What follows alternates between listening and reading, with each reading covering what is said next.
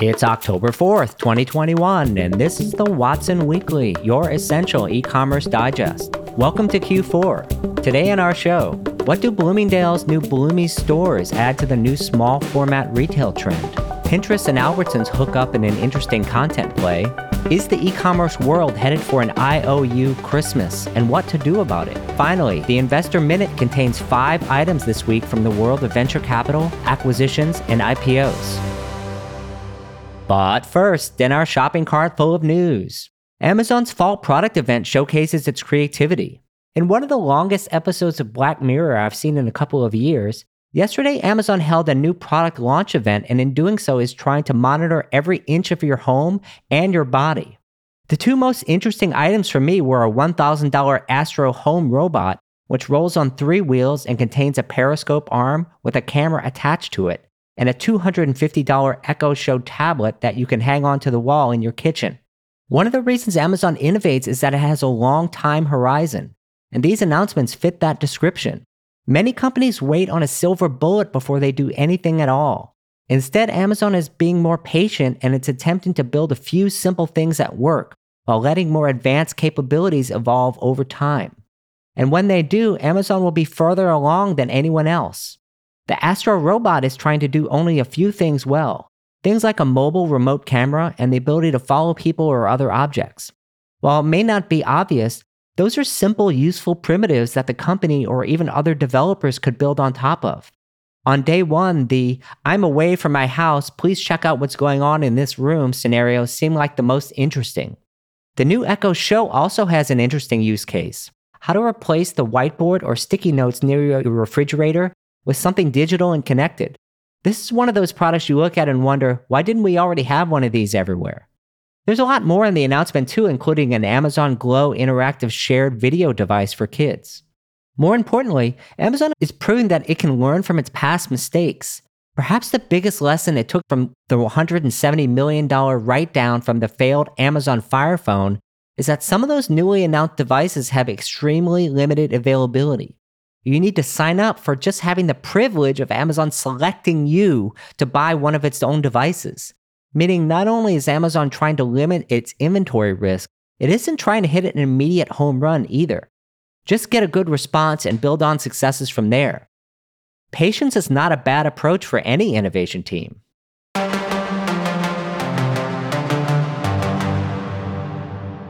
Our second story. What do Bloomingdale's new Bloomies stores add to the new small format retail trend? Within the last month, a new concept store called Bloomies opens in Fairfax, Virginia in an outdoor shopping district concept called Mosaic. There are a number of unique aspects to the store. First, the store is only twenty-two thousand square feet and includes a Cuban cafe and cocktails as part of its design, although this is likely just a lure to get new shoppers into the store rather than expecting people to stay a long time at the location. Finally, instead of having a broad array of low-level staff, all workers there are stylists and merchandise experts. First things first, is mid-market retail so far gone that employees with actual expertise are an innovative concept? No wonder department stores are on the decline. Second, I applaud the overall approach because the stores, even though they're smaller, have a point of view. With the supply chain the way it is, bigger stores aren't filled anyway. This approach allows the retailer to only stock the stores with merchandise that resonates with the local community. The fact that the depth of inventory is smaller also means that the refresh frequency will be higher, prompting more return visits, which is one of retail's bigger issues right now outside of the grocery sector.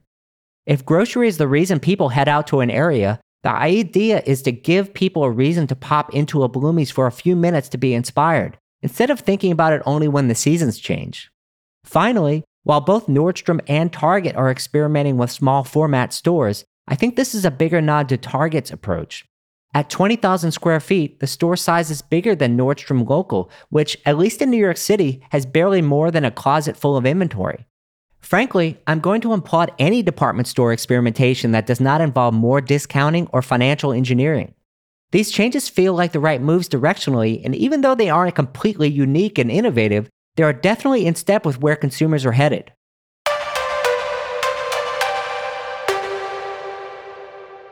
Our third story, Pinterest and Albertsons hook up in an interesting content play. Last week, grocer Albertsons and social sharing site Pinterest announced a new tie-in that allows you to create a connection between your in-store shopping experience and your pins. Customer connects a Pinterest login to Albertsons and gets the ability to shop recipe ingredients from your pins with just a few taps. Additionally, shoppers are able to scan codes within Albertsons and see trends and pins related to products on the shelves. Whether or not you think these particular things are useful, I think Albertsons and Pinterest are both onto something here. One, Pinterest is a good company. Is it just me, or is Pinterest one of the only social media platforms that hasn't been completely ruined? I understand that not everyone is on Pinterest, but for the people who are, I never hear, oh, I don't use Pinterest anymore. Second, recipes have long been one of the best content plays in food and beverage. The content surface itself is virtually limitless. Third, food is important on Pinterest. Company research finds that fifty-five percent of its weekly users actively use the app while grocery shopping. The company even reports that ninety-three percent of weekly pinners use the platform to discover new products. Finally, I think Pinterest is also very savvy to tie up with the physical world. Everything about typical social media and devices is meant to maximize every waking moment of your attention. This is more like helping you on a family shopping trip instead.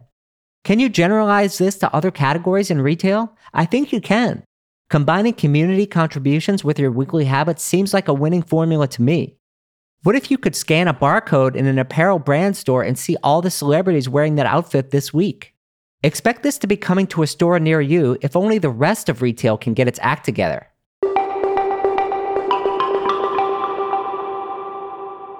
And our last story. Is the e-commerce world headed for an I O U Christmas, and what to do about it? I'm going to coin a new term today so you can say you heard it here first, Watsonians. The I O U Christmas is what happens when the shipping container crisis meets Shipageddon. In short, no inventory is in stores, and even if it were, shoppers wouldn't get it on time anyway. Let's recap just to catch you up. Joe Dunlap of C B R E reports that there are a record sixty-five container ships waiting outside the ports of Los Angeles and Long Beach. The urgency of that shipping container crisis is highlighted by Sea Intelligence C E O Alan Murphy. His general point is that as we head into Q four, all inventory becomes like bananas, whether it's rotting in a Chinese port or off the U S coastline. If it shows up after the holiday shipping cutoffs, the value of that inventory is essentially zero. That leads to skyrocketing container costs. Furthermore, FedEx ground network is completely overwhelmed and its delivery metrics continue to decline. While U P S is in a much better position, if you have a huge spike in your parcel demand, your packages will be delayed as well to help U P S maintain its network performance. What does this mean for e-commerce brands? The big decisions like merchandise, pricing, and promotions are all done. So what do we have left to consider are really tweaks. Here are the last-minute adjustments I would make heading into the holiday. Quick note, I'm not going to even mention gift cards here. No one wants to get a gift card, okay? Nobody. First, start with communication. If you have less inventory than you should and your conversion is down because consumers don't trust your product page availability, talk to your customers about it. Don't just pretend they won't notice. I assure you they will. Second, start paying close attention to your delivery S L As by carrier and service level. Why? Combined, Amazon, FedEx, Target, Kohl's, and Walmart are recruiting over half a million workers in time for holiday.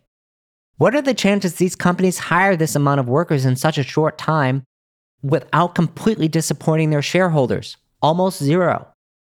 Remember, in FedEx's last earnings call, the company said it was already routing over six hundred thousand packages a day around certain nodes in its network due to staffing challenges, and that's before holiday.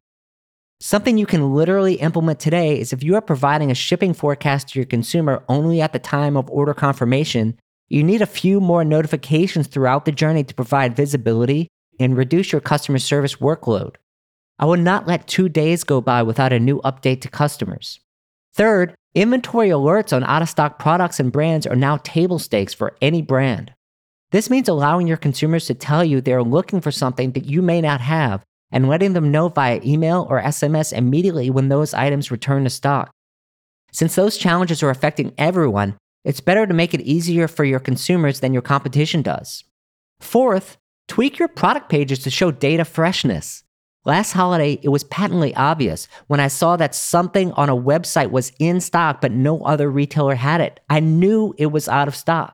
I sometimes say that inventory is marketing, which means that the winners in uncertain periods are those brands that just have things in stock at all. Sometimes you win just by showing up. This marketing can include something as simple as your inventory status. I believe that in this environment, every brand should put on their product page when inventory data was last refreshed. Tell a story about it. Finally, think carefully about giftable subscriptions. One way to smooth out supply chain demand is to take one big purchase at Christmas for a friend and spread it out into four smaller quarterly gifts over the course of the next year. Dress it up. Give them a nice experiencing certificate for the gift. Perhaps include a gift of something you do have in stock. The absolute worst thing you can do is allow your consumers to give their friends an order confirmation email printed out on a janky printer. Now, you might think of some of these tactics as smoke and mirrors, but this is the point we're at, folks. Any new container or air freights are already chartered. That new warehouse isn't coming online before peak season. Some of these tips are very practical and easy to integrate and could help your consumers. That is, if you act quickly.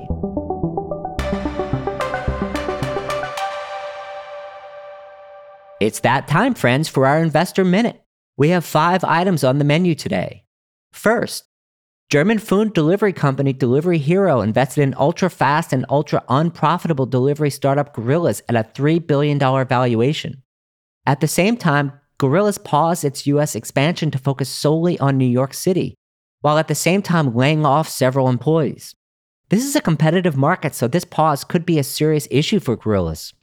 Second, robotics firm AutoStore plans to raise over three hundred million dollars on the Oslo Stock Exchange, which could value the firm at over ten billion dollars.